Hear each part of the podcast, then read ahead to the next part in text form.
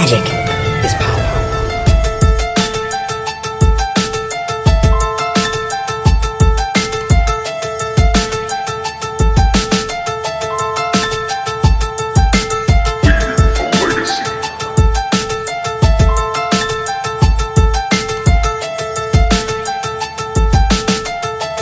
Hello everyone, welcome to another episode of Leaving a Legacy. My name is Patrick, I am your Legacy newbie, and with me this week, as always, Jeremy. What's going on, man? Not much, Pat. How you doing? I'm doing very well. We also have a special guest this week joining us, noted Esper Stoneblade expert Ben Friedman. What's going on, man? Yo, what's good? I'm chilling. Awesome. Well, we got a lot to get into tonight. As always, you know, you guys can find us on hipstersofthecoast.com. Hipsters has tons of free content each week. Jerry writes for them. Our friends Aaron and Kate both write for them. So you can check it out there. And the podcast posts there every Friday. Also, if you want to support the show, please visit patreon.com/leavingalegacy. We have some awesome rewards there. Jerry got the playmat art. It looks pretty amazing. We have by the proxy guy. Yes. We got stickers on there, some other stuff. So check it out. Link will be in the show notes. So Ben, you got a chance to play in the Star City Games Team Constructed event this past weekend, right? Yeah, it was awesome. So tell us a little bit about Team Constructed, kind of the dynamic there. I haven't gotten a chance to play in an event like that, but I've heard really great things about playing in Team Constructed events. Yeah. Okay. So basically, this is an event that I have always wanted to play in, Team Constructed events, mainly because you get the benefit of all three formats, and you get to team with people, and it's more interesting, I think, than Team Sealed, because you get to actually bring your decks and bring specialists on board, and it's more interesting than Team Unified of a single format, because you get three formats. Three formats is better than one. And they've done this format before Star City picked it up, at like a Worlds event a long time ago, and then it kind of dropped off. And to me, that was kind of ludicrous. This seemed like something super sweet. I could get, my friend, he loves playing Affinity, so he'll play the Modern seat. I love playing Delver or Stoneblade or whatever in Legacy, so I'll take the Legacy seat. And then whatever chimp we don't want to have a good time at the event, they can play shitty Standard, and they can have fun spinning the Marvel mirror. I kind of wish it was limited. I feel limited Modern Legacy would make a bit more sense. That's what they're doing for GP Vegas. They already knew. I know. Yeah, Jerry's the only one on this podcast who's not going to Vegas. I'm assuming you're going, Ben. I am going. I'll be doing Modern and Legacy ones, because that way you can play in two without having overlap. Yes. Yeah, awesome. Yeah, I'll be playing in the Legacy event. I'm flying in Wednesday. I'll be flying out late Saturday night, because I don't care too much for Modern, but I'm excited to play the Legacy event at least, and then play some side events and check out the artists and all that stuff. Should be a really good time. Yeah, and my segue with an awesome iPad. my segue with an iPad duct taped to it will be wandering around. Yeah, it should be a great time. Yeah, so the team events seem sweet. It's something I hope to participate in. So you ended up playing Blue-Black Control Deck at the team event, Ben? Yeah, so we knew that Legacy had gotten shaken up a little bit because they banned Sensei's Divining Top, and I was... Up until the week prior, I wasn't sure if I was going to play in that event or in GP Montreal, because I wasn't sure if I was going to need pro points. But I ended up barely sneaking into getting exactly locking gold at the Grand Prix in Richmond. So I had that pressure off. So I immediately made plans to go to the SCG, because I would much rather play Legacy as part of a three-headed team than play Standard as part of a one-man unlucky show. So yeah, I would much rather be the Legacy partner in a collaboration, so I immediately booked to go to Louisville, and I needed to figure out who I was going to team with. Fortunately, my pals on Metagame Gurus, Frank Scarron and Jim Davis, volunteered, and Frank was gracious enough to be our Standard sparring mummy. Taking one for the team. Yeah, he took one for the team. He was our Standard punching bag. And Jim has had a lot of success with Dredge in Modern, and I have played some with that as well, so we all thought that would be fine. And they said, basically, Ben, we trust you. Just brew something cool up, and we'll let you do really whatever you want. And so I said, well, shit, that's cool, but I also that's a little bit of pressure because I really didn't want to brew something up and then have it blow up in my face, which has happened before. But yeah, so I was all psyched. I got back from the PT and I started jamming some Legacy on Magic Online. And that's when I, started thinking, all right, well, what am I going to do? How am I going to break this format that now there's no Miracles deck? How does the metagame shift, and what can I do to exploit it? So now, why go with the blue-black version of this? I mean, I guess you have your splash ingredient here as well, even though it's listed under blue-black control. Instead, in place of something like the check pile, which has kind of gained a little bit of popularity in the last few weeks, or last few months, rather. Right. Okay, so there were a couple steps on the way to this blue-black deck. The first was, now you mentioned check pile. The problem with check pile is the mana base kind of sucks. Oh, yeah, for sure. It's very vulnerable to Wasteland. You're stretching in all kinds of directions. It's fine, but I did not believe that you needed to play either green, which was for Abrupt Decay so that check pile could beat the counterbalance lock, which now you no longer need to do. And it was playing one Lightning Bolt or one Red Blast or one or two K commands. This also is not necessary anymore because, well, you don't need red in your sideboards anymore because you don't need Red Blast because Miracles was the best deck to board in Red Blast against. It's okay. It's passable against decks like Sneak and Show or Storm, but it's not great. I mean, it is just a one-mana interaction spell, but sometimes it doesn't interact with what they do, and then you look really foolish. So Red Blast, I wasn't that thrilled about. It's much better when people are playing a lot of counterbalances and Jaces and things like that. Abrupt Decay, wasn't thrilled about. It's important against counterbalance, but it's not that flexible or powerful a removal spell outside of that unique ability that it has, mainly because a lot of the best threats in Legacy are either less mana than it, Delver, Deathrite Shaman, Mother of Runes, Aether Vial, etc., or they're much more mana than it, now we're talking Thought Not Seer, Gurmag Angler, Jace, things like that, where you only get a good rate on your Abrupt Decay with a very small segment of the prevalent permanents in the format. So I was thinking all right, well, I don't really need to play Abrupt Decay.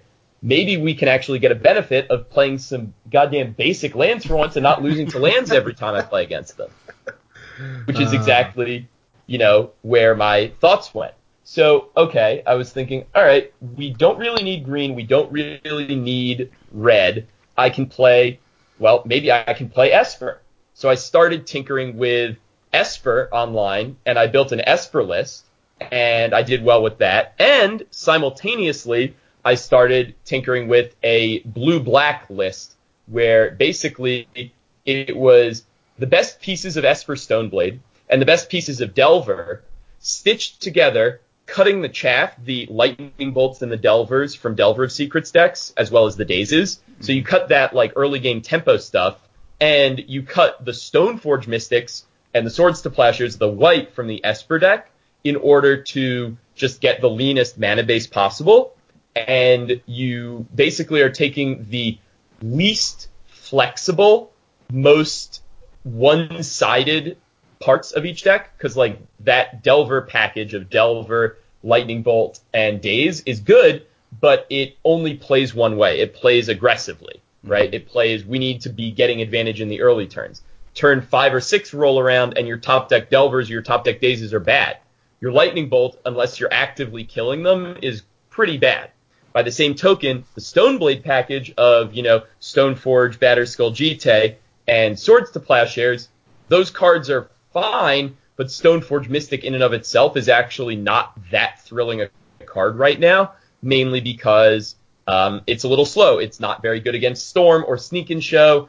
It's only okay against Delver, as now the Delver decks often have Cabal Therapy and Gurmag Angler to either snipe the Batterskull from your hand or play a Gurmag Angler or a True Name Nemesis or something, and then your Batterskull looks pretty flaccid itself. So those were the problem segments of the deck. And I thought, all right, well, let's just shave both of those, and then I can just play only the best cards, which are Deathrite, Gurmag Angler, Snapcaster Mage, Brainstorm, Ponder, Force of Will, etc., etc. And I thought, well, all right, this is kind of, now something's coming together. What if? So what new cards can I play that I'm really interested in? Mm-hmm. And so, the big one there was Collective Brutality.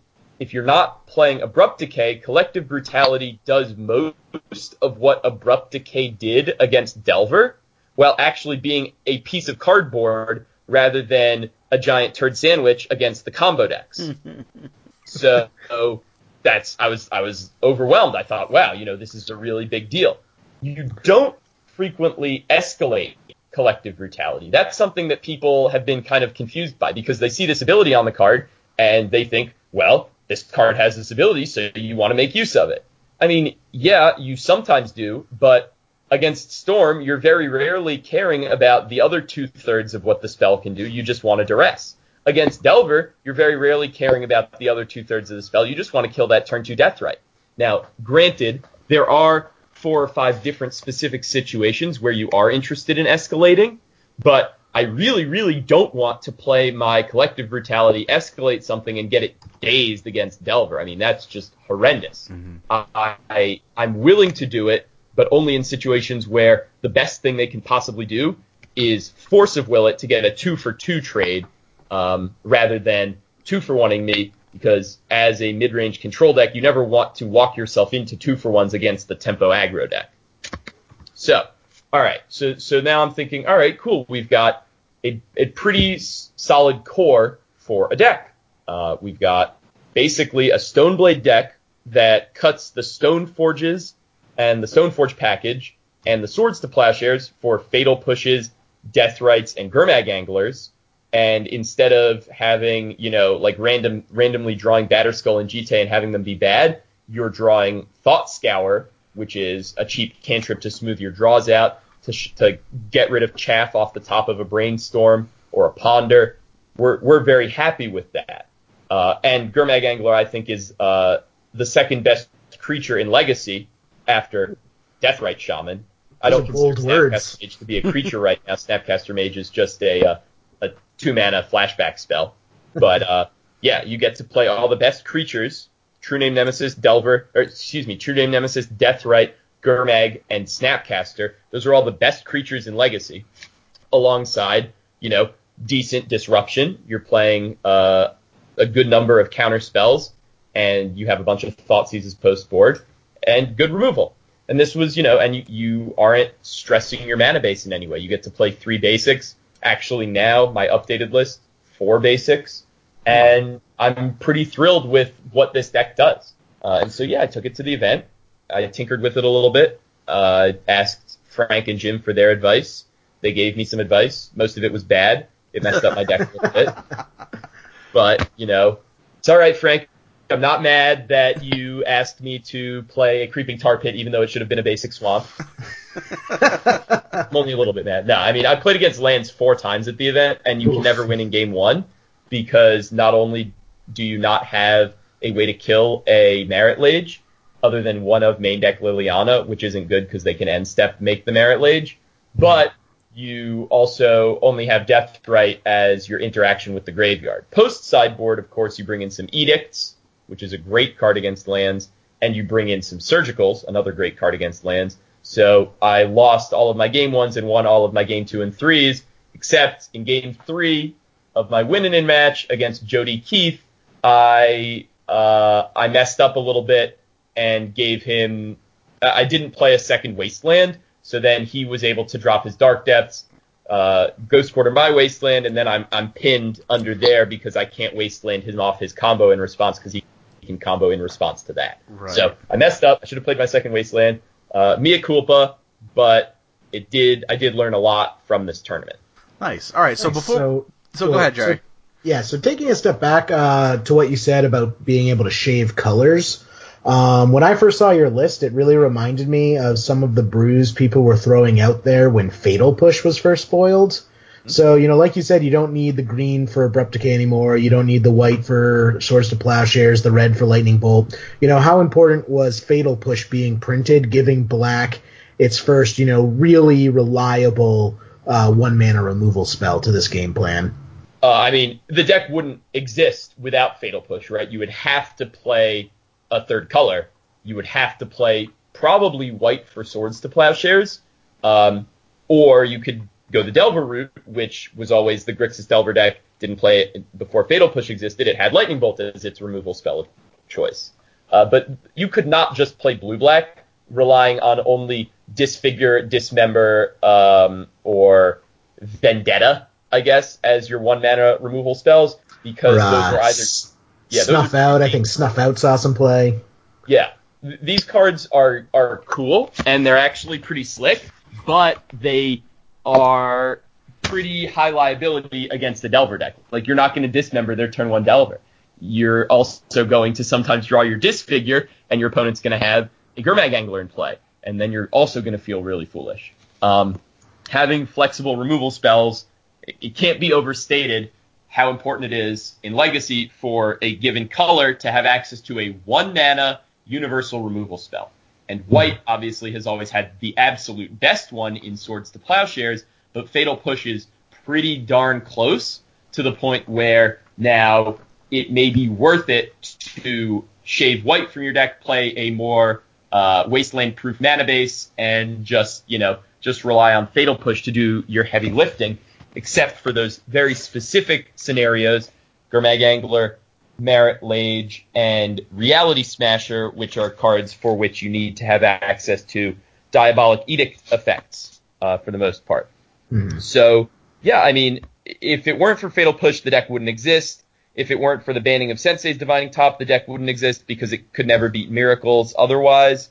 And yeah, I'm thrilled because now that you don't have to play those, you can play Collective Brutality in that Abrupt Decay spot, and you now have 7 main deck removal spells that are passable to good against Delver decks in 4 Fatal Push and 3 Collective Brutality, while incidentally also having 3 main deck Thoughtseize effects, or Duress effects against Storm and Sneak and Show, which is, a huge upgrade because now your main deck win percentage against those decks goes up dramatically, as having access to that effect in a Snapcaster-driven deck is just so important, because then what it actually means is rather than having a quote-unquote 3 main deck Duress effect, well, you actually kind of have 7 because you hit 1 and then you draw Snapcaster and it's a second copy. So having access to these different effects that don't have an opportunity cost in game 1 because they're flexible, but that give you an effect that you might otherwise not be incentivized to put in your main deck is huge. And the fact that now you can do this in a 2-color package means that we have a brand new deck in the format. Don't also sell short the drain life. I have lost games to my opponent going Collective Brutality, drain you for 2 life, Snapcaster Mage, game. Oh, yeah. Let me tell you, I was just playing on Magic Online earlier today. I was playing my Stoneblade version, not my blue-black version of this macro archetype. And I sit down, and my opponent, starts talking to me, and he's like, haha, does my deck look familiar? And I'm like, yeah, I mean, I can tell you copied my list because he Collective Brutality me on turn 2. And then way later in the game, he drew both of the True Name Nemesis, and I was about to turn the corner. I was at 8 life, and he drew Snapcaster Mage for the turn, so he attacks me to 2 and then snaps the Brutality as his last card. And I'm like, yeah, I mean, you got me. So it's rarely used. It's used maybe, I would say, 5% of the time that you cast the card, but it is absolutely pivotal, that 5%. In addition, it gave this blue-black deck that you would ordinarily think would actually be, ordinarily a blue-black or Sultai control deck in Legacy could never beat Burn, which is annoying, mainly because in team events you face a lot of Burn in the Legacy seat, and that's a lot of the time because teams have a hard time coming up with a competent Legacy player with access to all the good cards, so they just pick up the Burn deck because it's cheap and anyone can play it to a normal level of competence. So I actually played against Burn in 2 of my first 3 rounds of that Legacy of the Team Open. So it is important to hedge against that. With Collective Brutality, I have played against Burn a bunch. It's also pretty prevalent online, incidentally, because it's a cheap deck. And every time they're like, all right, Goblin God. I'm like, okay, cool, thanks for giving me the free card. Now I'll discard that card, Duress you, Drain you, Kill the Guide, and the game just ends on the spot. Mm-hmm. Pretty good. Plus, sometimes gaining 2 life is the difference between a win and a loss with Burn. Oh, easily. That drain two, that's one card out of their hand. That's like two thirds of a bolt, two thirds of a chain lightning. It's very important. And yeah, so pitching three cards to take their, you know, their fire blast, kill their creature, and drain them for two, it's amazing. And then the next turn, you slam down your Gurmag Angler, delving away all the cards you just discarded, and your opponent shrivels up and dies. Yeah, that is a nice interaction, being able to escalate brutality to feed your Gurmag Angler. You also have some Thought Scours in there to kind of feed the graveyard as well. Yeah, you got to feed the fish. Yep, for sure. You've sold me, Ben. I'm adding foil collected brutalities to my shopping cart right now. Well, I mean, I think that it's a very good card in both Modern and Legacy. I don't know. I mean, it depends what kind of decks you like. It's very good when you can take advantage of either its flexibility or the graveyard synergies. So in Dredge, in Modern, in the mid-range decks in Modern, like Abzan, and in Legacy, with these mid-range blue decks, it's very, very good. But yeah, I mean, you'll see it coming to replace cards like Hymn to Torak in the various blue-black X mid-range decks in Legacy, just because Hymn to Torak plays one way and this card plays two ways. Mm-hmm. Yeah, it's the flexibility just makes it so powerful. And for what looks to be the shapings of a Legacy staple, they're damn cheap too. You can get regular copies online for about $6. Mm-hmm. You know, it's a rare. It's from a recent set, but it is disappearing soon. Copies are going to start drying up. So I think if you want to play this card, it's a good target to pick up sooner rather than later. Yeah, I wouldn't spec on it. I don't know how people are interested in speccing, just because it's already $6 or whatever, and it's a standard card. Some point down the road, maybe long term. I see it kind of following the same trajectory as Abrupt Decay. You know, Abrupt Decay was getting up to $15, $20 before it got the reprint. Mm-hmm. So I see Collective Brutality easily being a $20 card within a year or two. Yeah, down the road. Again, it's a lot driven by Modern, but it easily could be. Mm-hmm. Nice. So other than Collective Brutality and Fatal Push, were there any other just all-stars in the deck that, you know, even performed better than you expected them to? Well, I have always enjoyed casting a True Name Nemesis. It is the replacement for Leovold, which was getting hyped a lot previously, but you don't have the green, or you don't have a robust enough set of green lands to play Leovold. True Name is a little more proactive and a little better against a different portion of the metagame than Leovold. So I was pretty impressed with True Name Nemesis. It's good not only at carrying or at attacking opposing Jaces and whatnot, it stands up tall to opposing Gurmag Anglers. And Gurmag Angler is actually a pretty big weakness of this deck, where your only ways of answering it are your own Gurmag Angler or a True Name to stand up and block it, or a one of Edict effect in your main deck, or you can Jace bounce it. But you don't have any clean removal for it, which is frustrating, but True Name Nemesis does a huge amount of work against Gurmag Anglers, which obviously is very important. So True Name, obviously impressed. I would have probably not been as happy with Leovold in that slot. Jace, obviously impressed. I mean, what is there to say about the best planeswalker ever? Gideon's trying, but he's not gonna be a Jace. So yeah, Jace was amazing. It locks out games. Great card. And Liliana was actually pretty underwhelming. So I am replacing her with a Diabolic Edict in the main deck, which does most of what she does at a lower cost and is abusable with Snapcaster Mage. The way that I played this deck, I would often have cards in my hand that I didn't want to discard with Liliana, because what that would do, like let's say I discard a Fatal Push with Liliana to make them discard a card, right? I don't like that, because then they can just top deck a creature and get right back in the game, and my Liliana then has to, you know, sacrifice herself or go down to one or something to answer that. It opens up the door to opposing top decks. When you're playing a heavy Snapcaster deck, you often keep those Snapcasters in hand, and you don't want to be upping your Liliana and losing access to some of your best cards. So I'd rather, I mean, I've always been a Snapcaster aficionado. If I can make my Snapcasters better by adding another effect for them to flash back in Diabolic Edict, while kind of replacing a card that actually has a significant amount of tension with Snapcaster Mage, then I'm happy to do that. And the fact that Liliana's uptick was decent against combo decks is not a humongous loss, because a lot of the time the Liliana uptick was not doing enough to break combo decks before they reassembled their combo. So I think that it's not necessary, and replacing it with Edict would be better. Let's see, other All-Stars.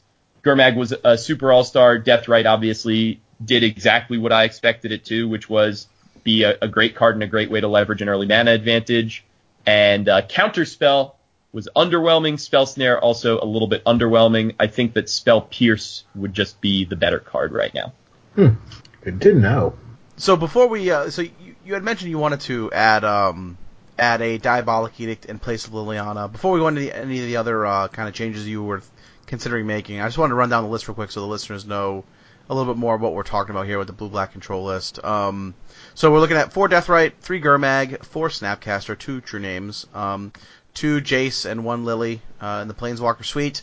We are looking at an Engineer Explosives in the main, 4 Brainstorm, a Counterspell, 4 Fatal Push, 4 Force, 1 Spell Snare, 2 Thought Scour, 3 Collective Brutality, and 3 Ponder. In the lands package, it's nice that you're running 3 basics and the 2 Island and the Swamp. You said you were thinking about adding a second Swamp to that as well? Yeah, the Creeping Tar Pit is it's okay, but it would probably be better as a second Swamp. Having a land that comes into play tapped can kind of hurt you. The fact that it's nice if you expect a lot of opposing Jaces. Mm-hmm. So if that were the case, I would cut like the 1 main deck Bayou for the Creeping Tar Pit to put back in. But I think that 4 basics is fine and actually allows you to really play a super robust game plan against Wastelands, where at that point, with only 3, you sometimes get to the point where, all right, I've fetched out my 3 basics. I need to get to 4 and 5 mana to start, Snapcaster and Gurmag angling and stuff like that. But my opponent has this Wasteland burning a hole in his pocket. He's going to Wasteland me if I get a non-basic. Getting up to 4 really, really pushes it to the point where now I can be casting my Jaces and just really feel comfortable that I can play an entire game without ever opening myself up to Wasteland. Okay. And so, like I said, you had mentioned the Diabolic Edict. Were there any other changes you were considering making to the main board here? Well, like I said, the Liliana replaced by a Diabolic Edict right now. I'm going to try cutting the Tar Pit for a second Swamp. The rest of that side is good. The creature suite I'm happy with. In the spells column, I want to change the Counterspell and the Spell Snare to 2 copies of Spell Pierce. I'm not certain about that, but I do think that Spell Pierce is tolerable in this deck. It's obviously better the more pressure you're putting on your opponent, but I think that the fact that Spell Snare is basically dead against Sneak and Show pushes it over the edge, where I need a card that can counter opposing sneak attacks, and Spell Pierce is the card for that. And the 1-up Counterspell is a nice catch-all, don't get me wrong, but I think that there are basically against most matchups, against like Delver decks, against other kind of Jace mid-range Deathrite decks, I don't have the luxury of holding up 2 blue mana, especially in a deck where I'm frequently trying to fetch 1 basic Swamp. So again, it's not thrilling to me to cut that card, but I think that it is going to have to happen. And the 1 Engineered Explosives in the main deck was actually pretty good. I would probably keep that as is, and I'm wondering about putting in a 4th Collective Brutality somewhere. And, yeah, I'm not 100% sure where it would go, but I could see playing a 4th Brutality in the main deck, possibly cutting either the Explosives or even a Thought Scour. I think that having too many cantrips, 1-mana cantrips, gives you a little bit too much air, and obviously Thought Scour is the worst one. Brutalities Escalate can sometimes do most of the work of what a Thought Scour would do for enabling fast Gurmags, so I'm considering that. at this point it becomes a little bit nebulous because this is all kind of in testing, but that's probably what I would look to do in the main deck. And then you want to go over a little bit of the sideboard? Yeah, sure. Yeah. So the sideboard you had listed, and I actually had a question on this as well. So you had 2 of the Engineered Explosives, 2 Edicts, Flusterstorm, 3 Surgicals, 2 Marsh Casualties, 4 Thoughtseize, and the one that I thought was really interesting was 1 copy of Liliana the Last Hope. Did you actually cast that on during the tournament? I did, and it was fine.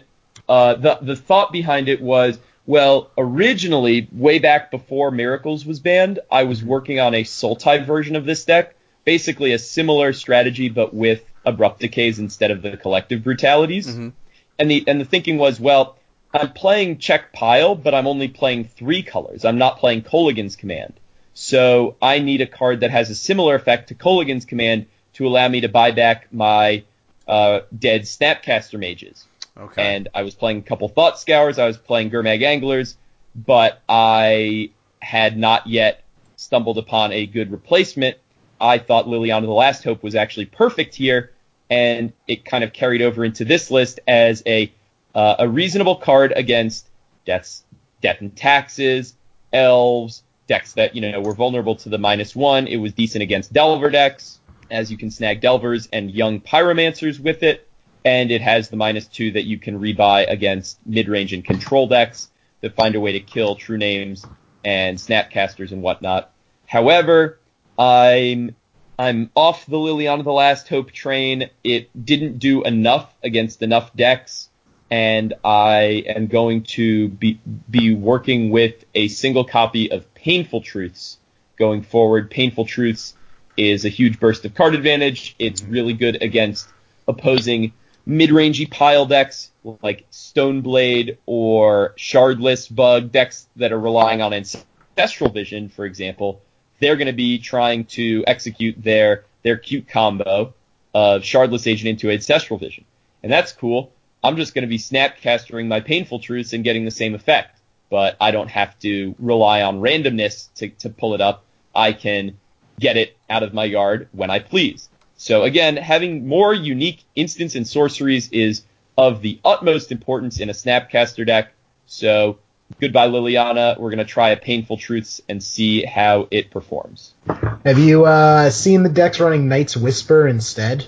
I have seen the decks running Knight's Whisper, and I think that it's a decent choice, but it is not...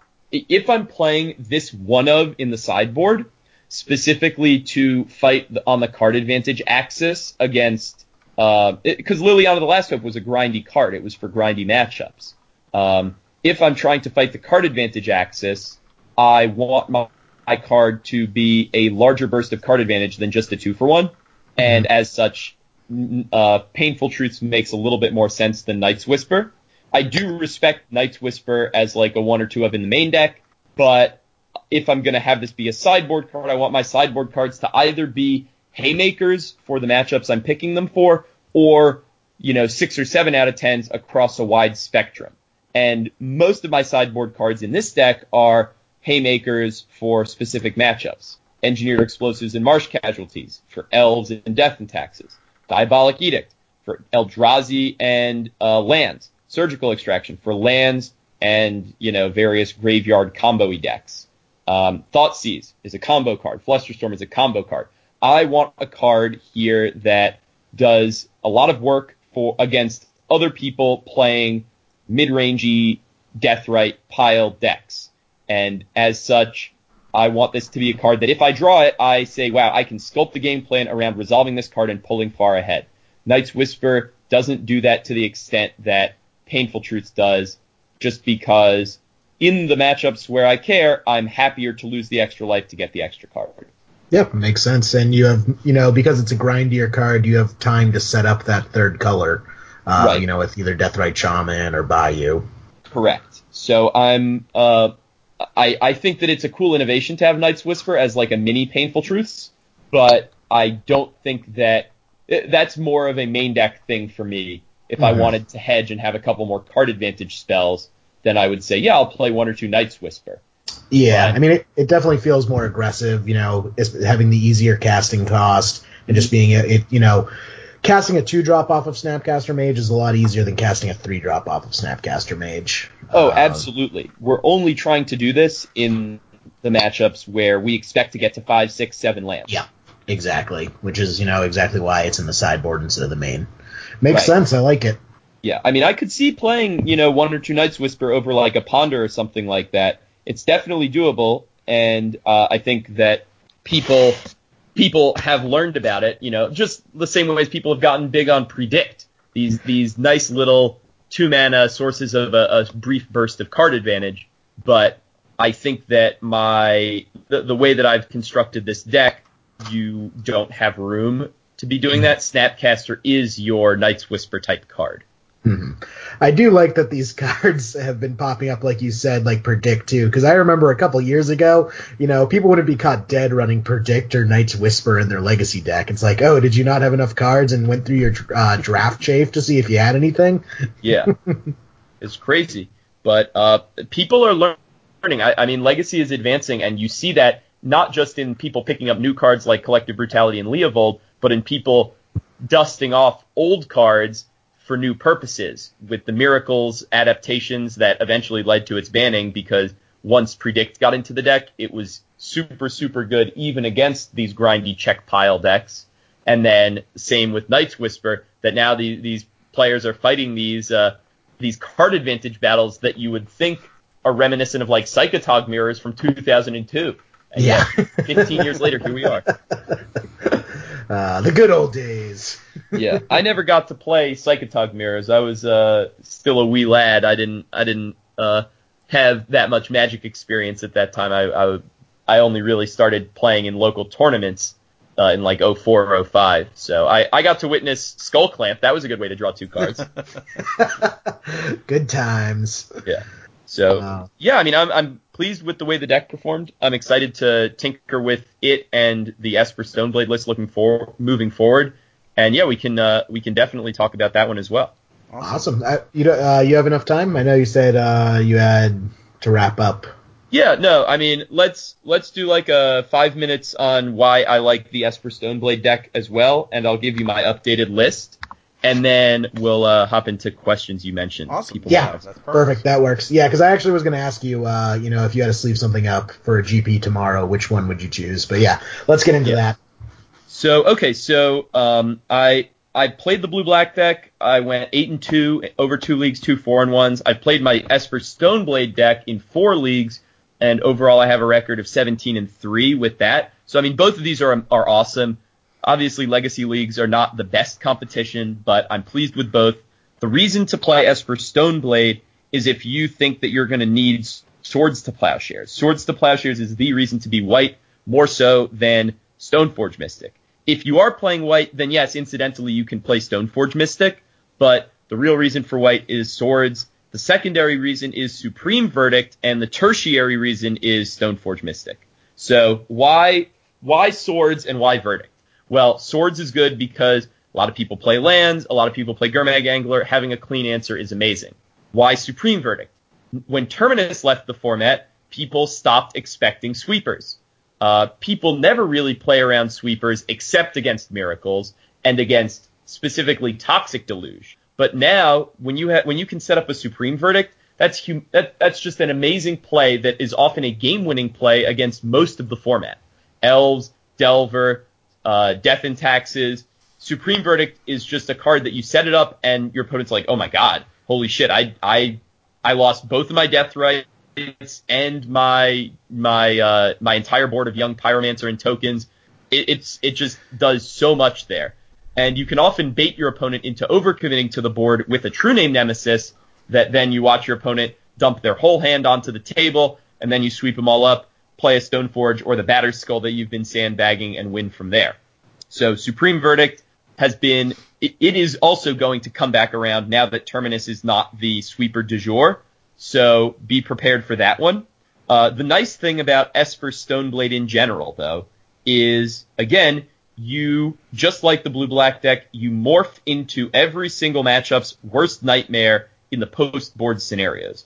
You're playing against Delver. Okay, in my post-board Esper Stoneblade list, I have 4 Swords to Plowshares, 4 Collective Brutality, 2 Fatal Push, 3 Supreme Verdict, 3 Engineered Explosives, and, of course, Stoneforge, Snapcaster, True Name Nemesis, and, and the like. I cut all my forces, cut my Spell Pierces or Thought Seizes or a mixture of those, cut maybe a Jace on the draw, and it's just removal as far as the eye can see with a few card advantage spells in Snapcaster. Stoneforge Mystic is a card advantage spell, as your opponent has to deal with it, or the card you got. And yeah, I mean, it's just great. Or, let's say I'm playing against combo. Post-sideboard against your combo deck, I have 4 Collective Brutality, 4 Thoughtseize, 4 Force of Will, 3 Spell Pierce, 3 Meddling Mage, and 3 Surgical Extraction, depending on if that's good, as well as I upgrade to Sword of Fire and Ice off my Stoneforge Mystic, and my Force of Wills, of course, and the Snapcaster Mages to flash them all back. This is 12 virtual discard spells against Storm, but I'm not even that vulnerable to my opponent going in on a Leyline of Sanctity plan, because I also have a bunch of counter magic, and I have Meddling Mage. You attack your opponent from all these different angles, regardless of whether they're the combo segment of the metagame, or the Delver segment of the metagame, or the fair deck segment of the metagame. You also have, you're perfectly content to sit there and grind opponents out with Jace, Stoneforge, Snapcaster. Incidentally, you're also able to play all your basics. You've got 2 islands, a plains, and a swamp, and the fetch lands to get them. You're incidentally also pretty clean against lands in the post-board games, as you bring in your 3 surgicals to try and cover that. And yeah, I mean, I'm generally speaking pretty confident going up against a wide swath of the metagame with either of the 2 decks that we've talked about. And I think, I guess if there were a GP tomorrow, I would probably play the Esper list. But, I mean, I think that they're both really, really good choices. I just have to get in more reps with both. And, yeah, I mean, if you like taking a slower pace about it, then you want to play the white cards. If you want to try and leverage Gurmag Angler, which is a really good card in Legacy right now, then play just blue-black. But if you predict that your opponents are going to be all about their Gurmag Anglers and, death rights and whatnot, then you want to play the Esper deck, cover those with your Swords to Plowshares and Supreme Verdicts. And, yeah, so if people start twisting towards the blue-black deck, then you want to be the Esper deck because that has the advantage there. But, yeah, I mean, both are great. Snapcaster is great. Collective Brutality is super flexible and therefore very good. And I would be thrilled to take either of these decks to a Legacy tournament going forward. Cool. So, yeah, that's what I've got. I know people are going to have questions like, oh, why no Vendilion Clix? Oh, why no Aethersworn Canonist? Why not this or that? I mean, that's in the words of Dave Chappelle. Tinker with it. In the words of Dave Chappelle, because fuck them. That's why. Seriously, I've had people asking me like, oh, did you not think it was too slow? I'm like, bro, I know what I'm doing. Like, why didn't you play this card? Because I made that choice. I know the cards in Legacy. I'm not a fool, but whatever. Drop the mic. Yeah. So what kind of questions do people have? I'll try to not make fun of people who ask questions. There are no dumb questions. Exactly. Only dumb answers. What? Yeah. So up first we have Lawrence Harmon. Actually, early scoop into top 8 to Lawrence. He's actually one of the ones who suggested we should invite you on. So Lawrence wants to know, damn Friedman, why you tripping so hard? He then follows it up with, I'm serious, ask him this. All right. Damn Lawrence, why am I tripping so hard? Oh, I'm sorry. I'm sorry. I misread it. It's trappin'. Trappin' so hard. Oh. Those 2 words have extremely different meanings. I know, right? So, I'm glad I caught it. Trippin' and trappin', yeah. Trappin'. Why are I trappin' so hard? Well, Lawrence, let me tell you, selling controlled substances is against the law and contraindicated, and I do not condone the use of illicit substances, nor do I compete in any business endeavors to promote the sale or use of any controlled substances on Schedule 1 or 2. It's fair to say I'm not trapping very hard. In fact, yeah. No. Yeah, Lawrence is a cool dude. But the only drug that I'm smoking is I have been known to roll up a Snapcaster Mage from time to time, and snort a line of brainstorms. Oh, you light up your cigars with Tarmogoyfs and Snapcaster Mages too. You know, it's the only way to get the cigar to burn right is with the ink on the cardboard. Have you seen the picture on Ice Age Brainstorm? That guy is on something. Wait, what? I have not seen this picture. I look up the Ice Age Brainstorm. The guy's head is literally exploding. He must be tripping. Oh. I thought you were referring to some meme of some guy actually lighting a cigar with a Tarmogoyf. No. The picture like... on Brainstorm. That guy's on drugs for sure. Can't argue with it. And Lawrence also asked a more serious question. What are your thoughts on the four-color Delver list in this meta now that we're in? Yeah, so I think that four-color Delver was specifically designed to be a Delver deck that could beat a resolved counterbalance because you had Abrupt Decay. And incidentally, once you're committed to beating counterbalance with resolved Abrupt Decay, then you have these 7 main deck slots devoted to removal, which means that you are you're taking on the control role in the semi-mirror match against the more aggressive Delver decks, which is fine. I love taking on a slightly more bulky, slightly more controlling role in semi-mirrors because that's how you get an edge. But now that Miracles isn't in the format anymore, there's less incentive to play Abrupt Decay. I would be willing to play Collective Brutality in that spot, because now you're playing a card that is both a removal spell against the Delver semi-mirror while also being a main deckable discard spell against the combo decks. So against combo, you are improving your matchup there. But we're not playing four colors anymore. We're playing Grixis. And as such, I do think that Grixis Delver is a decent choice. And hell, there's a pretty good chance that I end up tinkering with a Grixis Delver deck, but not one that is anything like the ones that we see nowadays with, you know, all Young Pyromancers and Gitaxian Probes, but I might just do exactly what I just said, using your Collective Brutalities as a main deckable Abrupt Decay that is also a main deckable Duress, that is also, incidentally, because you're playing 4 Lightning Bolts, because you're playing a Delver deck, this card gives that motherfucker some reach. Nice. So so to answer Lawrence's question, I might tinker with four color Delver again, but I'm much more likely to stick with Grixis if I'm Delvering in the future, as your mana base is a little bit less abusable and you don't need to play green. Awesome. Well, Mark Soy wants to follow up. He wants to know, what is the best card in Legacy right now and why is it Deathrite Shaman? Yeah, I mean, Deathrite Shaman is super, super good. There are some people who would say other things. Deathrite is certainly the best because it allows you to leverage an early game mana advantage. There are some starts that are impossible to come back from. Your opponent leads with Deathrite, and you play a Deathrite or Delver or whatever. They wasteland you, fatal push the Deathrite or Delver that you played, and then play a Delver of their own. And now they have 3 permanents in play to your 0, and you just got wastelanded, and yeah, now you're just super far behind. It just allows you to take advantage of being on the play a lot more. There have been formats in the past where I've been willing to be on the draw and thrilled, actually, about being on the draw because I can just use my Force of Wills without being down a card because you get the extra card on the draw.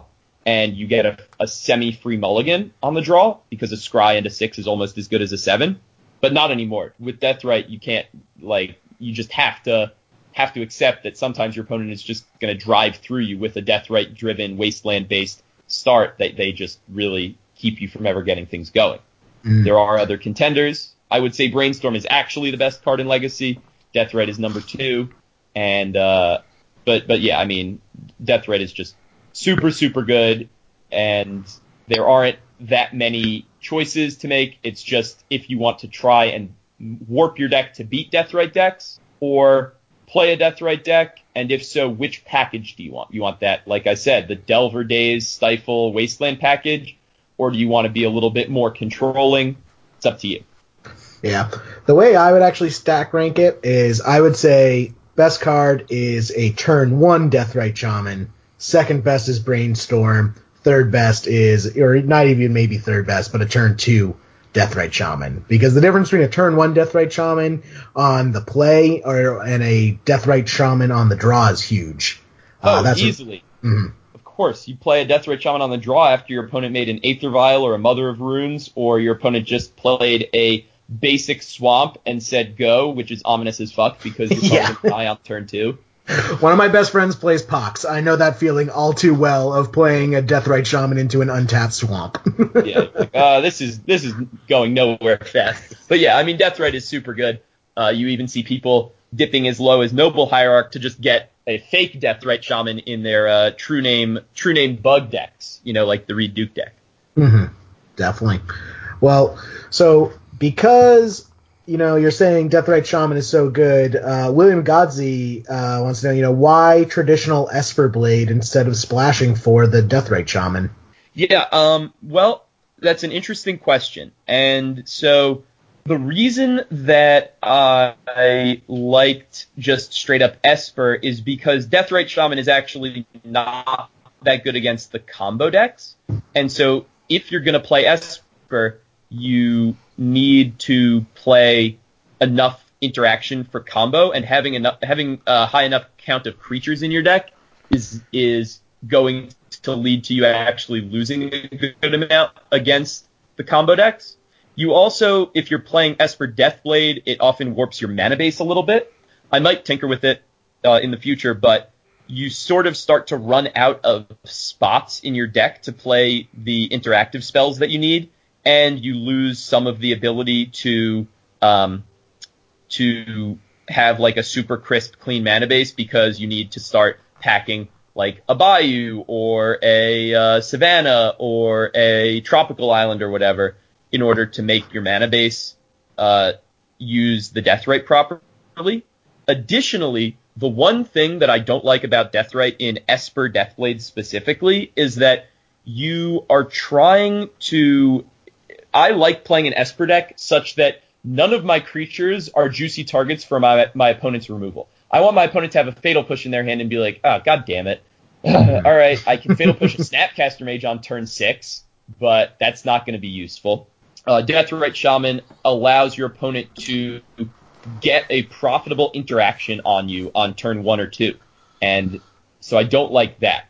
I do think Deathrite is a super powerful card, and I think that, again... if you're interested in using the, you know, the best card in Legacy, then I would say play blue-black. It's a really good choice. But if you think that maybe your opponent is likely to have a bunch of Swords to Plowshares burning holes in their pockets and you don't want them to be able to trade 1-for-1 with you, you want them to trade 1-for-2 with you, you can pack your deck full of Stoneforges and Snapcasters and force your opponent to play things that way. Additionally, if you want to play Supreme Verdict and Deathrite Shaman are not really that good friends because Deathrite, I mean, it's a mana creature. You don't really want to play Wrath effects in your mana creature deck, but it may be that each card is good enough on their own to justify having the Deathrites in your deck. I mean, if you look at the Shardless Bug decks, they've begun playing 1 or even 2 Toxic Deluges in the main deck, and they're chock full of Deathrites and what's it called, Shardless Agents and other creatures that are likely to be swept up. Obviously, the nice thing is they can Toxic Deluge for 1 to kill a True Name Nemesis or Mother of Runes or whatever and keep their Deathrites alive, which you don't get with Supreme Verdict. But it basically comes down to your preferred playstyle, and there are a ton of good archetypes revolving around the Brainstorm core. You can, again, try and beat it with a ton of removal in Esper. You can play it more aggressively, more controlling, however you want. But these are just options, and all of them are good options. And, yeah, the reason for not playing Deathrite is because this is a holistic deck, the total package, where it's... I don't think that adding Deathrite would benefit the deck in any way. Nice. So kind of splashing a little bit off that, Benjamin Brandt mentioned, you know, how Bant plays against Esper and I guess blue-black as well. You kind of mentioned Noble Hierarchs are fake Deathrite Shamans, but any more thoughts about the Bant variation? Yeah, so Bant Deathblade is a really good deck, and we saw in some recent article that I got linked to about the Magic or the MKM Open in Europe that that Bant Deathblade had a really, really high win percentage, and it makes sense. It makes sense because it's good. Yeah. I was shocked because of the Sneak and Show numbers, because Julian posted Sneak Attacks matchup, and Bant Deathblade was its worst matchup by far. Like, I think it had like a 36 win percent against Bant Deathblade. Well, I mean, they are sideboarding a couple of Containment Priests, which is kind of a big dicking against Sneak and Show. But, I mean, it basically... so I like Bant. I think that it's a really good deck. I played Bant Deathblade at a Legacy Open in Baltimore a while ago, and it performed okay.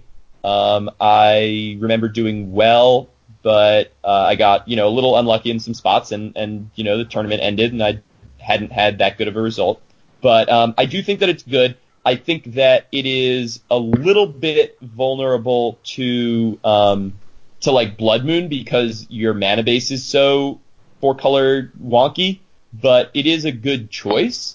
I think, again, it is just another option in a giant conglomerate of decks all lined up in a row. Everything from as lean and aggressive as Delver all the way up to Esper Stoneblade, where you see basically the brainstorm core of these 2, 3, 4-color blue decks. You have Delver, you have Bant Deathblade, you have Blue-Black Control, you have Esper Stoneblade, you have Esper Deathblade. I mean, you can do anything you want with this core, and it really just depends on if you want to be more proactive or more reactive. I think that Bant is a great choice, and it offers you a ton of flexibility, but the reason that I'm not thrilled with Bant Deathblade specifically is I think that Stoneforge Mystic is kind of underwhelming in the deck. I would rather just play blue-black, right? I would rather say forget the white. I don't need the white in my deck. I don't need Stoneforge. It's not that overwhelmingly powerful of a card right now.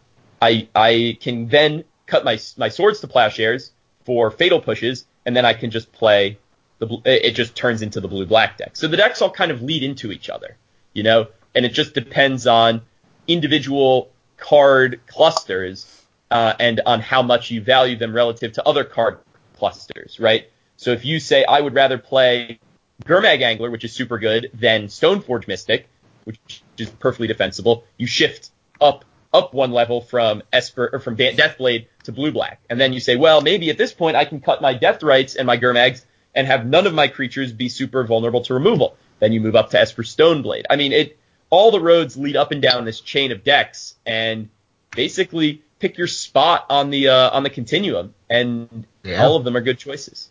Yeah, that's a really good way to look at it. So, Anderson Boone, what are your thoughts on Snapcaster Mage in Delver? Would you run Grixis Delver but do a straight swap of Young Pyromancer for Snapcaster Mage? I mean, we were just talking about this a little bit. I think that this question got preemptively answered when I said if I were going to tinker with 4-color Delver again, I would do it, and I would just cut the Abrupt Decays for Collective Brutalities, and then we have the same basic idea here is heavy removal with Snapcasters to back up your heavy removal and be extra copies, as well as having this additional source of both reach and disruption against combo decks.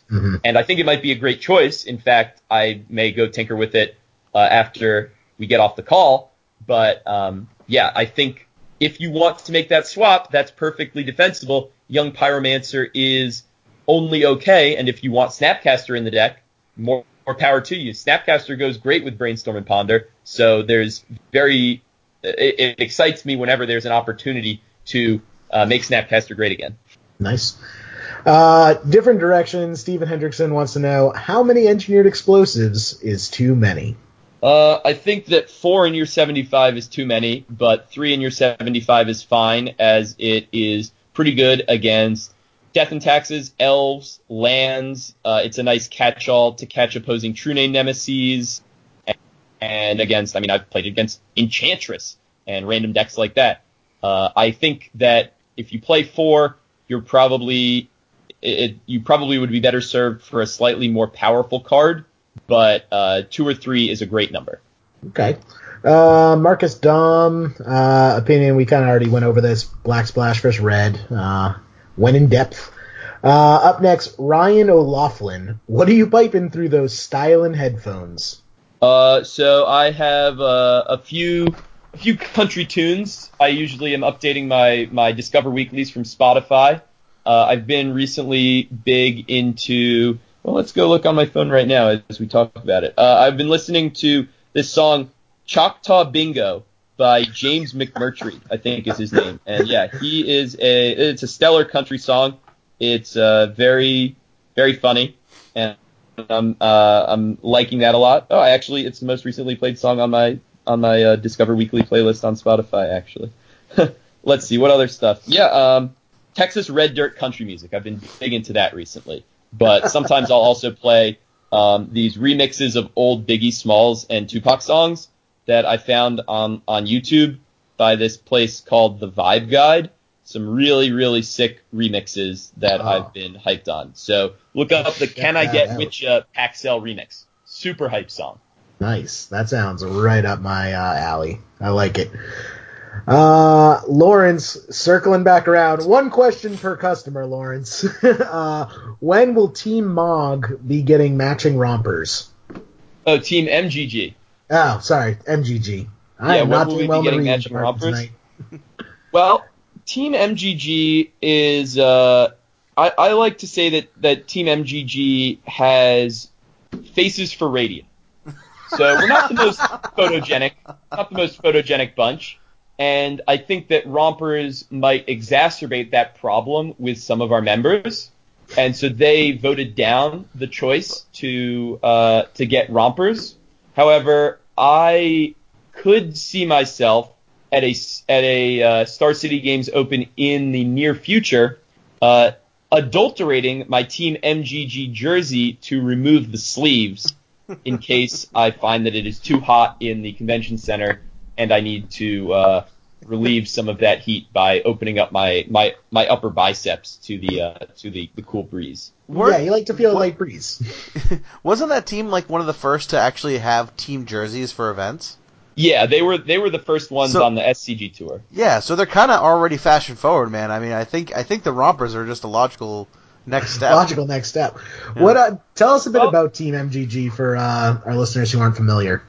Yeah, so it was kind of a Jim Davis brainchild, and after he spiked the Players' Championship, it kind of really kicked into overdrive where he thought, all right, I'm going to really make this, take a shot at this as a full-time career, and I'm going to, do coaching and do a team on the SCG Tour and try and promote ourselves and get sponsors and really try and take Magic a little bit more mainstream by emulating some of the best esports teams that we've seen. Okay, so MGG has morphed over the course of the last year. Right now, we have a 6-person lineup. Jim is the captain. Then we've got the Jessup brothers, Dan and Andrew Jessup. Myself, we have Frank Scarron and Brad Carpenter, the Floridian mastermind. And yeah, I mean, it's a great group of guys. I enjoy preparing with and bullshitting with all of them. And I'm looking forward to see what kind of damage we can do this year on the SCG tour. I mean, we've got a ton of SCG Open top 8s and invitational top 8s and whatnot. And I'm coming for that trophy. So yeah, SCG does. Yeah, we do. We prepare for these tournaments. We do the gunslinging on Friday nights before SCG opens at a store in the local city that the tournament's held in. And we do some coaching. So if you're actually interested in getting some Magic coaching, you can DM me on Twitter if you want, or just message me on Facebook. My Twitter handle is @40cardfriedman, and I'm Ben Friedman on Facebook. And yeah. Nice. That's awesome. And that is a pretty stacked lineup right there. Lots of, pretty awesome top 8s in that team's past. So it's Jim Davis's brainchild? Yeah, Jim Davis started working with some New York-based Magic players who were not competing so much in tournaments anymore because they got into, you know, real life business and families and stuff, but they wanted to get to stay involved somehow. So they thought this would be a fun business side project for them to try and get some sponsors and sponsor some players and, you know, get the jerseys and just come to the tournaments. And yeah, I mean, those guys are great. They're kind of the behind the scenes back end of the team and the business end of the team. And then Jim stitches it all together with some weekly streaming as well as getting the coaching stuff. Nice. So that's what's up there. Yeah, maybe we'll have to get Jim on to talk a bit more. Because that's a great idea. I really like the idea of pulling Magic more mainstream, trying to capture the success. Because like games like League of, like not even just Hearthstone, but like thinking bigger, like League of Legends. Like imagine Magic being on that level for as an esport. Oh, I would bust a nut. It would be amazing. Yeah, just you know, you watch Worlds of League of Legends and they have like a full orchestra playing the background music and yeah, just like tens of thousands of screaming fans. No one has ever been a screaming fan for me. Yeah. We chose the wrong game. Yeah. But yeah, that'd be awesome. Just bringing Magic more into the forefront of the collective consciousness. Yeah, man. That's great. I'm not reading Celso's. You can read that. You don't have to answer this, Ben. This is our friend John, who is just always trolling Jerry. And when we ask questions, he says, "What would Ben suggest that Jerry do to be productive in any way, shape, or form at all for the podcast?" # What is it you say you do here? I think that what Jerry should do is watch more motivational YouTube videos. Like the one with the guy who says, when you want to succeed as bad as you want to breathe, then you'll be successful. And you watch that and inspire the rest of the team. Is that the one where he like basically tries to drown another person? Yes. Yes. I spent a week at Dan Jordan's house in Las Vegas. We just watched that over and over again. I was like, Dan, this is going to motivate you to go to the gym. And then he started going to the gym, and now he's lost a bunch of weight. So it really worked. Oh, hey, look at that. Well, yeah, if it's between going to the gym and being waterboarded, I would choose the gym. Yeah, because when you want to succeed as bad as you want to breathe, then you'll be successful. It's goddamn right. Goddamn. All right, I'll check it out. I really like Tom Smiley's question here. How much do you actively think through lines of play? He mentions Delver, but I guess any deck really. And how much do you play off of instincts? Oh my God. So I think that I'm mostly instincts, but I'm thinking through lines of play. Like I try and save up my brain power for those really complicated board states when I have to, you know, take a deep breath and be like, all right, shit, okay. So he could have this and this. Or that and that one, and if he draws this, then I die. Okay, so I can't play around that. Okay, what if he draws this? All right, do I... So at that point, yeah, maybe like 1 in 10 turns in a game of Magic am I really digging in. And the most intense games, yeah, I'll be doing that over and over again for like 3 or 4 turns in a row, and afterwards you feel super drained. But most of the time I'm playing off instinct or just play patterns, and I think that that's fine, but I could obviously try and improve that aspect of my game and do less autopilot. But for most of my matches, I'm autopiloting. Yeah, I mean, I think it was an LSV article I read where he said, you know, these instinct, these mental shortcuts are important because it's physically impossible to think through every line of play of every turn of every game over the course of, you know, a 15-round GP. We have these instincts for a reason. Not to mention you'd probably get a bunch of unintentional draws. Right. So, you know, it's good to, you know, think through more turns than, you know, the more turns you think through, the better you'll play, but it's important not to overboard on it. Right, and that's why it's so important to play a large volume of games to practice, because you start developing good habits, and hopefully practice the right way, not just practice on autopilot, but practice with people auditing you. Mm-hmm. Yeah, some of the biggest breakthroughs I've had playing Magic is when I'm playing a test game against a friend, and then a third friend is watching both of us and giving pointers. Yeah, you know, you gotta have that. Like, that is a great way to just learn what the proper play patterns are. Mm-hmm. Second opinions are super important. Nice. And finally, rounding it off, Jarek Cheek. What's the best counter to Delver decks? Okay, well, there's only one deck in Legacy that just absolutely annihilates Delver decks. And it's the Jeff Hoogland Mono-Red Sneak Attack deck, but I don't really like that deck, and it has enough inconsistencies that it's kind of like Sex Panther. 60% of the time it works every time.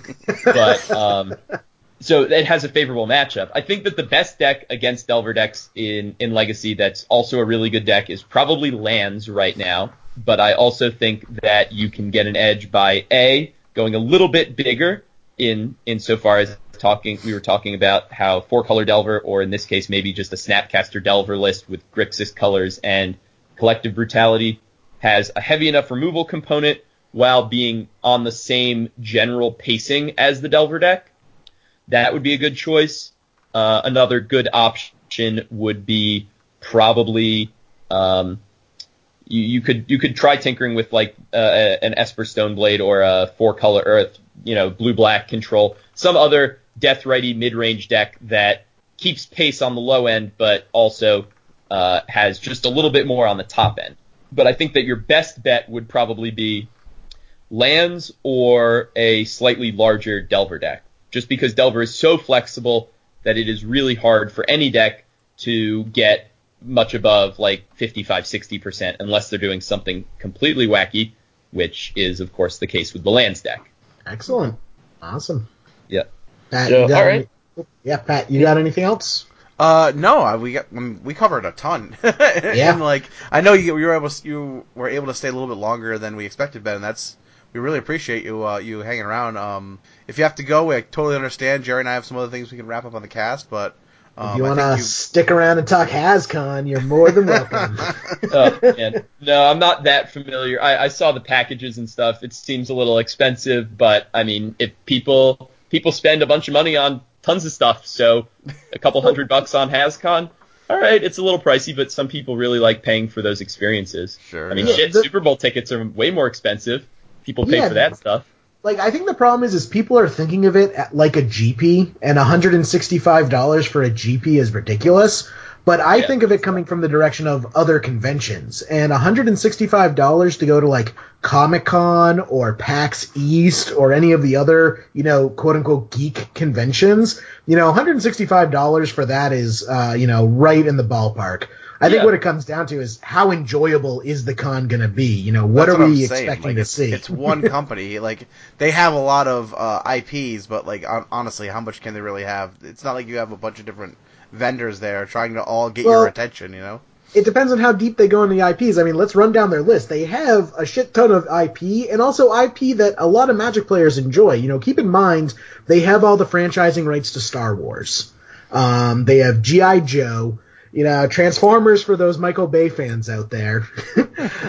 Nerf guns. If they have imagine if they have just a room set up where you grab a Nerf gun and then you just run around shooting everyone with Nerf guns. Something it depends on how well they do this thing. If they have really maximize them, yes, I can see getting my money's worth. But if it's Bozo the Clown with a donkey ride in the corner. That actually all sounds mildly sexual, Jerry. It makes me uncomfortable. It was intended to be. Oh, man. Yeah, I mean, awesome. It could be good depending on...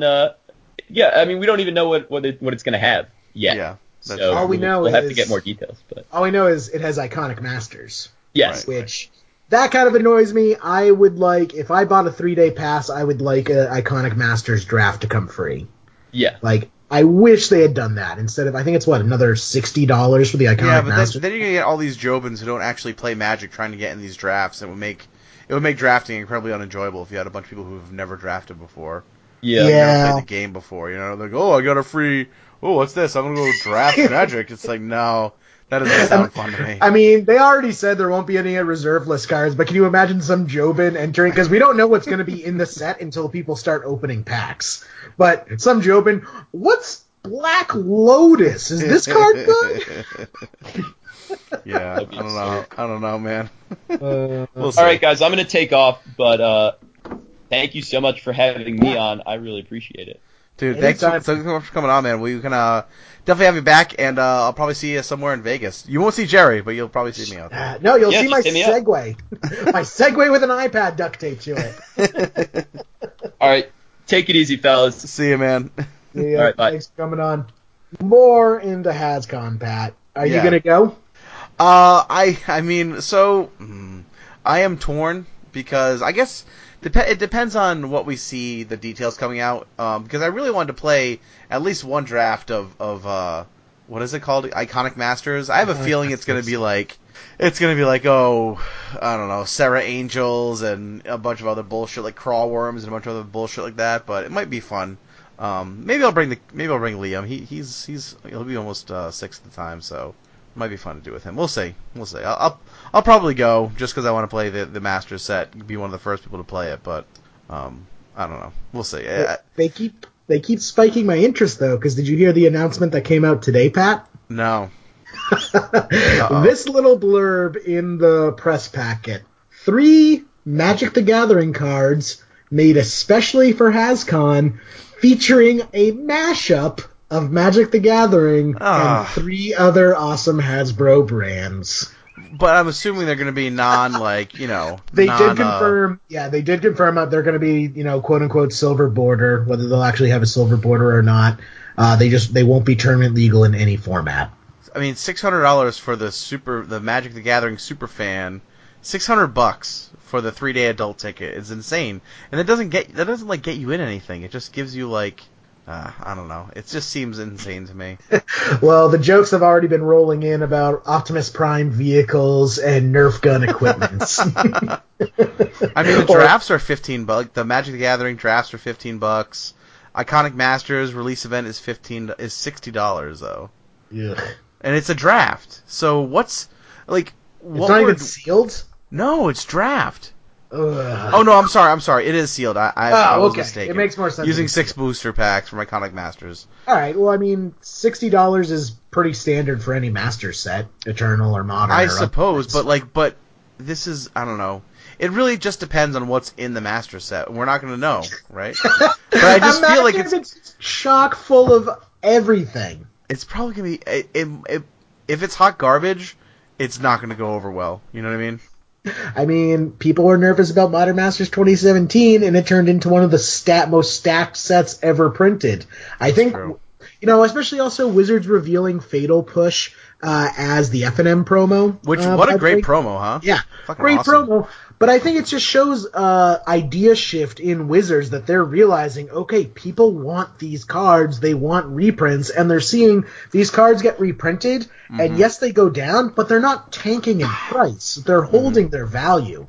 And so I think that's giving Wizards the confidence to kind of twist the spigot a little bit further to let the reprints really flow. Yeah, I guess we'll see what happens, but we'll see. It's a $60 gamble. $60 gamble. I'm probably going to do it. I'm going to spend $125 to play a sealed... because I don't really care about the Hasbro stuff. Cons don't really catch my interest, but I'm going to pay $125 to play this. Yeah, I mean, I think it does feel like they're double-dipping a bit, having to pay for the entry fee and the draft. Yeah. Or the sealed, I should say. But it really just is going to hinge on how good is the rest of the convention. Right. I guess so. Yeah. We'll see. I'm pissed off. I would think, Hasbro shareholders should get a free pass. Reward your owners, Hasbro. Oh, jeez. Well, did you get to play any Magic this week? I did. So tell me what you did. I went to Pandemonium, played their Thursday Legacy event. How has that been going on, the Pandemonium events? It's been good. So closer to the whatever the last big Legacy event was, they were getting up to 30 people. This week they had 15. So I haven't been able to have the time to make it out every week, but they're getting between 15 to 25 people. That's not bad. So, that's great. Plus, I get to go to it on my way home from work. It's mm-hmm.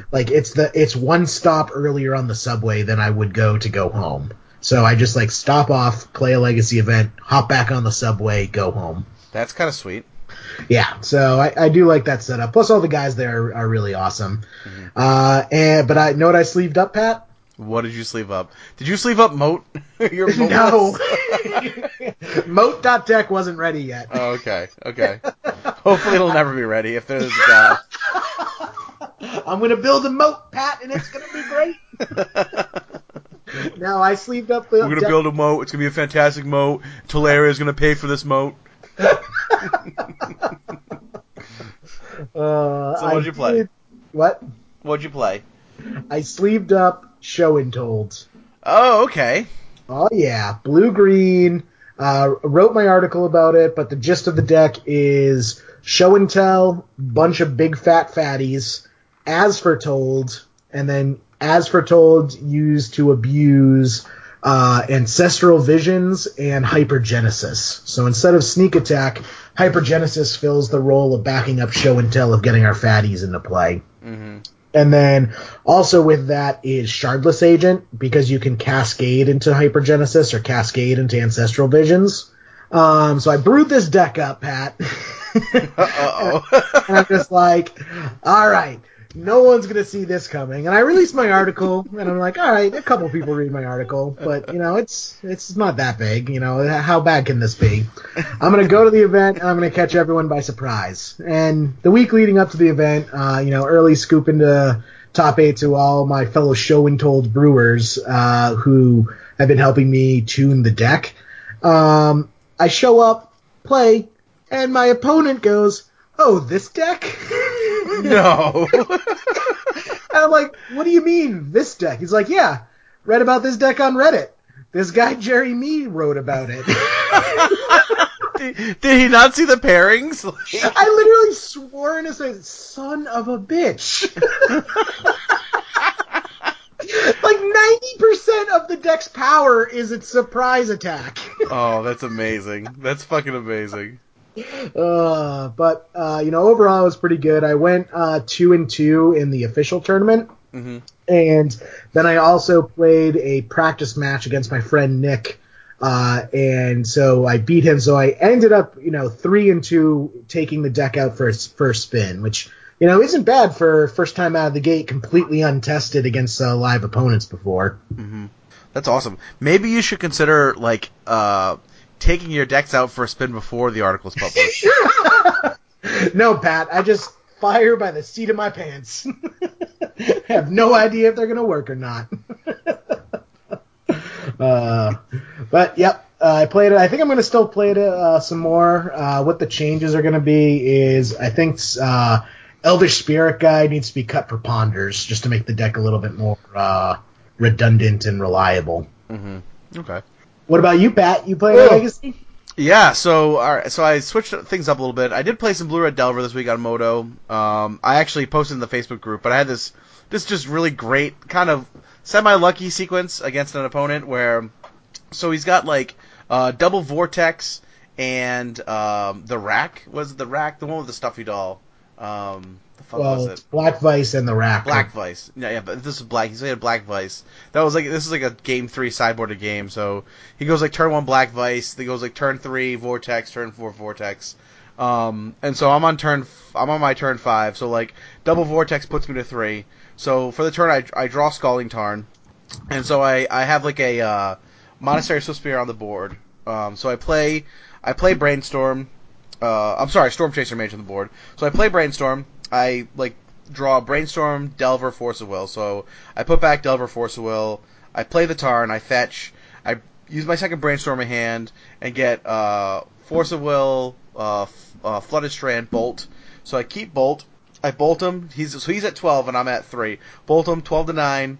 I have a Grim Lavamancer that I activate to drain him for 2, and then attack with Storm Petition Mage, put him to 3, and then he dies to his own Double Vortex on his turn. It was very, very sweet. So that was a fun little interaction I had with Blue Red Delver. And then the other deck that I put together, I finally put together Bug Depths for Magic Online. So I sold off all my I sold off my Tarmogoyfs and my Leovolds, my True Names, got rid of all that stuff. And got into Hex Depths to try a different deck. You bought it. I thought you had borrowed it from Tom Happ. Oh, no. Man. I did not know that. Yeah, because I can swap in and out of decks pretty, like, without a ton of, like, value lost on Magic Online. And I think that the bug decks are slightly... on a slight downtick right now, so I don't think there's a lot to be lost there. I put – what's that? Can always go blue-black. Yeah, that's true. So I put the deck together, and I got to play some practice matches the last night. Nothing too crazy to note, other than I enjoy playing the deck. It's a lot of fun. I haven't played a real combo deck ever, so it's Oh, what about that time you sleeved up Tin Fins and bought all the pieces, never played it once? Never played a game. And then sold them all. Yeah, well, you know, I sold them all to play Eldrazi, and then I got Eldrazi, and I had a couple nice finishes with that, and then I sold all Eldrazi to get I don't know, whatever I'm playing now. Oh, to get the paper bug cards that I have, which I'll likely sell again and whatever. But I just like to turn over cards, you know. Between, you know, us and Adrian, because I've also sold Tin Fins to Adrian, which I think is like third or fourth iteration of the deck. So I no longer have Tin Fins. I sold it to Adrian. I wonder how many copies of the Tin Fins deck have been bought and sold between those. I mean, it's definitely more than three. That's for sure. The one thing I don't generally sell off in paper, especially, are reserve list cards.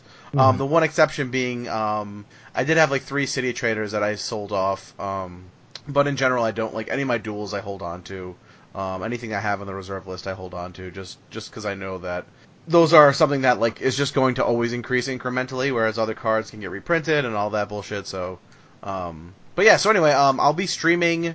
Not that it matters now, but I'm going to be streaming tomorrow night with Tom Hepp.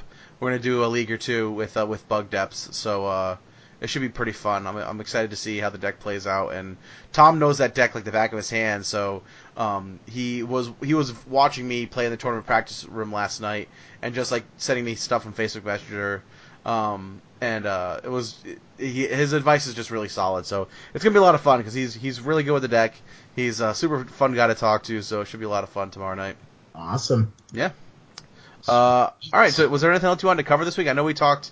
I know Ben was what an awesome guest. He had a ton to talk about with the between Esper and Blue Black Control, and just a lot of really good info there. They're very knowledgeable. I asked Josh before the cast. Josh Siccio, he's my resident.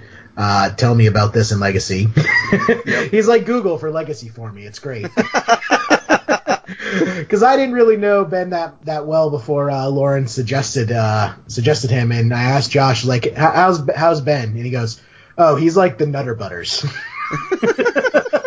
Very good at Legacy. So okay. Glad Ben worked out. So yeah, having Ben on was awesome. I guess real quick, I wanted to touch on for our local New England players. Coming up, there's actually two Legacy real estate events on the same day. Nice. Yeah, so it is an embarrassment of riches, as you are prone of calling it, Pat. I like that phrase. Two Legacy dual land tournaments, Scholars Games in Brockton, Massachusetts, and Die Hard Games in Lincoln, Rhode Island. Both on June 10th are holding win a dual land tournaments. Die Hard's is 20 and Scholars is 50, and you know the prizes kind of correspond to the price differences. So I think I'm gonna go to that. That's gonna be some great practice for Vegas if I was going. It'll be good actual practice for me, so I'll definitely go to one of those. I might go up to Scholars. I've been to Die Hard before. That's a cool store, but I haven't been to Scholars yet. It'd be fun to check it out. Yeah, plus our friend Judge Gill will be judging the event, so nice. I think I'm probably going to go to Scholars. It's a bit pricier, but I kind of like the increased prize payout a bit more. But yeah. I've been to Die Hard many times. Dave, the owner, is a great guy. He always throws a great event, so unfortunately scheduling, the two owners actually talked about it, and it wasn't going to work out. They couldn't find another date for one of them to move to, so unfortunately they're going to both happen on the same day, but I hope both of them have a really good turnout and have some success. Yeah, for sure, and I'll drop the links for both events in the show notes for people who are interested, and we'll keep updated on the Facebook page as well, because there's one thing we like to do on the podcast, it's support the local businesses around here that support the Legacy community, so definitely show up to those events so they are encouraged to keep holding them, you know? Yeah, definitely. Awesome. Spread the word. That's also how just the Legacy community functions. It's all word of mouth advertisement. You know, the best events that I've been to have been the events that get players talking about them, you know, a month ahead of time. Mm-hmm. Yeah, totally. Alright, was there anything else you wanted to get into before we got out of here? We're running a little long tonight, too, so... It's a good episode, real long. It is a good episode. Let's get into some scoops. Cool. Well, first, so you can find me at PetUgle on Twitter. You can find the show Search for Leaving a Legacy on Facebook. My stream is twitch.tv/PatUglo. You can find Jerry at JMEE3RD. You can also find him on the Facebook page as well. And let's get into scoops. Some scoops here. I like how you've revoked my right to say my my contacts. I've just messed it up so too many times. Hey, it's mainly fluff anyway, so I can add that to my field report. This entire thing's been a psychological experiment to see how long you could last. You broke me, Jerry. You finally broke me. So first of all, I wanted to again thank all of our Patreon supporters. We actually had 2 new supporters this past week: Cole Van Cedars and Joseph Blackman. So guys, thank you very much for the support. We really appreciate it. I think we're just about at our first goal right now. So that's pretty exciting. How close are we to giving out playmats, Pat? I want to get these out there. These are so sweet. Well, the playmats. So the way the playmats work is when you're a certain tier and you're on that tier for 3 consecutive months, then you unlock the playmat and we'll just mail it to you. You don't have to do anything outside of that. There's also like other tiers. I'm working on stickers myself right now. I'm going to get some really nice newly made stickers that are kind of a little bit more like I want to get like the die cut vinyl ones that are kind of really pop and will look great on a binder or maybe on the back of your car or whatever. So I'm working on those now. So those are also in there. Jerry and I are working on thank you notes. We'll have those out hopefully in the next few weeks. So we got a lot going on right now with the Patreon. So again, if you guys want to check that out, I'll put it in the show notes. It's patreon.com/leavingalegacy. Pretty easy to find there. Playmats will be out probably in the next 5 or 6 weeks, I would think. So, because we just started the Patreon not too long ago, so I can't wait. Yeah, it's gonna be awesome. These look great, and they're fucking awesome. And they're gonna be Patreon exclusive as well. I think Jerry and I were going back and forth and trying to figure out what the best way to do it is. I understand where you're coming from, Jerry, but I think. Listeners, I'll see if I can break Pat. I just really want to reward people for taking their hard-earned money and giving and donating some to the show so that we can keep doing what we do and we can make the podcast better. It means so much to have the support of our listeners, and from the bottom of my heart, I can speak for it for sure. I'm very, very appreciative. All right, well, I'm going to try and get some giveaways and raffles going. Get thrown out. I'm going to get a T-shirt cannon. I'm going to show up at your door. Are you going to give out the T-shirt cannon? No, I'm going to get a T-shirt cannon. I'm going to show up at the winner's door, and I'm going to launch the playmat through their front window. Oh, man, I hope you all have homeowners insurance. So again, Cole Van Cedars and Joseph Blackman, thank you so much for your support this week. Also want to scoop in our guest this week, Ben Friedman. He couldn't stick around. He had some other things to do, but he was able to stay around for longer than we actually initially expected, so that was really great. He had so many interesting and insightful things to say, so want to scoop in him in the top 8 as well. And I'm going to scoop in our friend Tom Hepp. For streaming with me tomorrow. Should be a lot of fun. Awesome. How about you, Jerry? First of all, want to scoop in Jeff Simpson. I forgot to scoop him in last week. He was the person who first showed me the Moxes and Planeswalkers deck we talked about last episode, which was sweet. Nice. Also, just want to scoop in all my Show and Told Brewers group. We have a little Facebook chain going where we're just kind of trading back and forth in the deck, trying to make it the real deal. So hopefully the deck can put up some more results. I'd like to see it get out there a bit more. Awesome. All right. You have a die you want to roll? I do. It is... Here, we got a 4. Joseph Blackman, Benny and the Jets. That's a great song. Great song. And he's been waiting since August of last year. This list is so long. Yeah, and new Patreon supporters. So look at that. Perfect. You can buy your way onto the cast. Except for you, Celso. Never again. Awesome. So we're going to listen to a little Elton John to this week. Hell yeah. Nice. Hey, Jerry. Play us out with something sweet, Pat. Nice.